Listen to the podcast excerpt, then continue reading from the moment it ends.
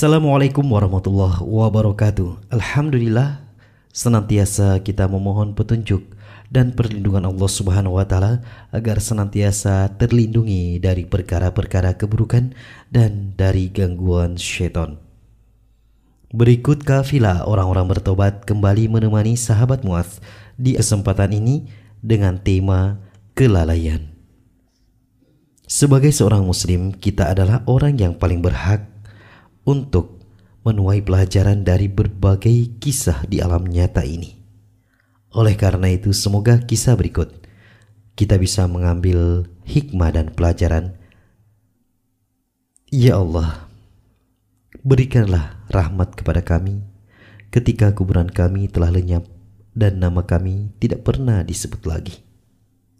Tidak ada lagi yang mengenal kami dan tak seorang pun yang menyebut-nyebut kami bah tak seorang pun menziarahi kami lagi.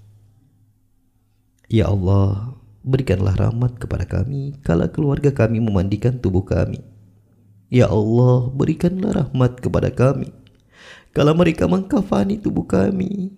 Ya Allah, berikanlah rahmat kepada kami kala mereka menggotong kami di atas pundak mereka. Kaset itu berputar Aku mengikuti doa imam dengan penuh perhatian dan kecermatan. Aku mengulangi doa itu untuk kesekian kalinya. Sekali lagi dan sekali lagi. Setiap doa yang diucapkannya, segala yang diucapkan dan menjadi doa adalah benar adanya. Hidup kita memang akan berakhir. Kita akan dimandikan, kita akan dikafani, kemudian diletakkan di liang lahat di dalam tanah. Nama kita akan segera terlupakan. Namun suara yang diiringi dengan kekhusyuan itu membuatku terdiam sesaat. Aku memutar kembali kaset itu untuk ketiga kalinya. Sahabat Mos di mana pun Anda berada, saudariku adalah profil seorang dai wanita yang bersungguh-sungguh ia telah berusaha mengubah diriku menjadi orang yang selalu memelihara sholat. Untuk selalu berbuat taat. Ia berusaha semaksimal mungkin melalui kata-kata, melalui kaset, dan melalui buku-buku. Keesokan harinya aku keluar rumah dengan santai. Tanpa perasaan apa-apa. Dengan asal-asalan aku menekan tombol tape recorder tanpa ingat kaset apa yang terdapat di dalamnya. Seperti biasanya, aku membayangkan suara lagu yang akan aku dengarkan. Akan tetapi, sudah menjadi takdir Allah. Ternyata yang terdapat dalam tape itu adalah kaset yang kusebutkan tersebut. Aku mendengarkannya pada pagi hari, lalu kuulangi lagi pada sore harinya, dan juga sesudah Isya. Aku bertanya kepada saudariku, hmm, kaset apa yang kau letakkan di sini? Saudariku kembali bertanya, apa kau tertarik?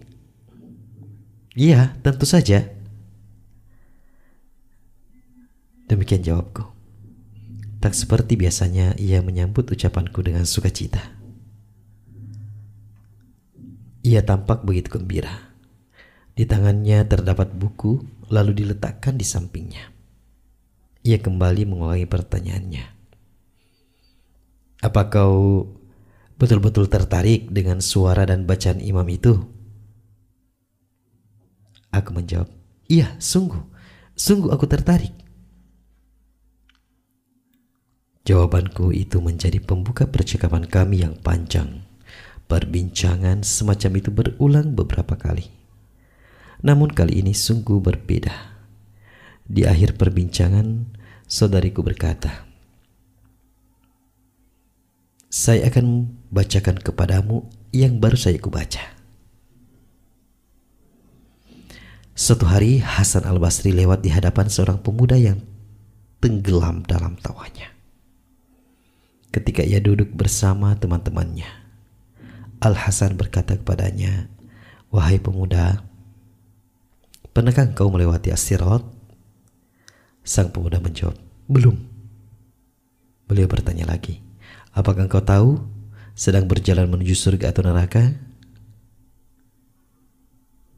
Pemuda itu menjawab, tidak. Lalu apa arti tawamu itu? Sejenak kami terdiam, kemudian saudariku itu menengok ke arahku seraya berkata, Sampai kapankah kelalaian ini akan terus berlangsung?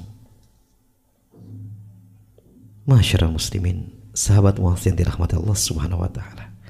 Kisah singkat penuh makna. Kita ini sedang berjalan ke mana? Berjalan menuju surga atau berjalan menuju neraka? Semoga Allah subhanahu wa ta'ala senantiasa memberikan petunjuknya kepada kita untuk tetap di atas kebenaran dan kebaikan. Wassalamualaikum warahmatullahi wabarakatuh.